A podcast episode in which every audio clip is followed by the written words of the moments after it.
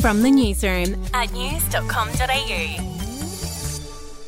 Hi, I'm Lexi Cartwright, and this is the latest from the newsroom. It's Thursday, the 17th of March. Australia's unemployment rate has fallen to its lowest level since 2008. It's currently sitting at 4%. The Bureau of Statistics estimates that 77,000 extra people were employed in Australia in the month of February. Moving on, New South Wales Premier Dominic Perrottet and his wife Helen have welcomed their seventh child. It's the couple's sixth daughter, and they've named her Celeste. In other news, Netflix is going to trial charging a fee to subscribers who share their accounts with people who don't live in their homes. In the coming weeks, Netflix will begin offering subscribers in South America the option to add as many as two people to sub accounts at a monthly fee of two to three dollars.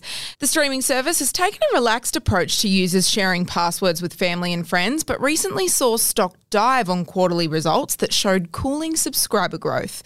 To sport, French Open organisers have said Novak Djokovic will be welcome to play at the tournament in May. That's despite the fact he's unvaccinated. COVID restrictions were recently eased in France as the case numbers are stable. We'll be back in a moment.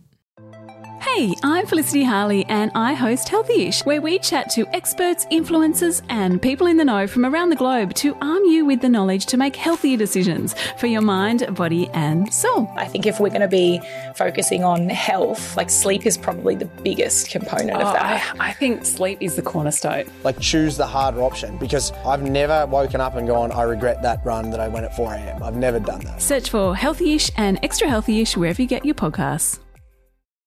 Alrighty to showbiz, and Kim Kardashian has revealed that her boyfriend Pete Davidson has multiple tattoos of her on his body. Have a listen. That one, the Kim one, isn't a tattoo. It's actually a branding because he wanted to do something that was really different. Because, like, okay, first tattoo he got, I was like, oh, so cute. Thank you. Oh my God. So, you know, second, whatever. I'm like, oh, that's so cute. But, like, that's what tattoo people do, right? Like, they get tattoos of what's going on in their life.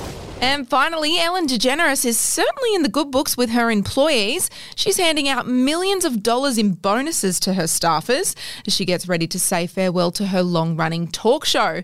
She also treated her employees last year, handing out gifts to everyone, including trips, watches, and cars. That's the latest from the newsroom. We'll be back with another update soon. Follow or subscribe to From the Newsroom wherever you get your podcasts.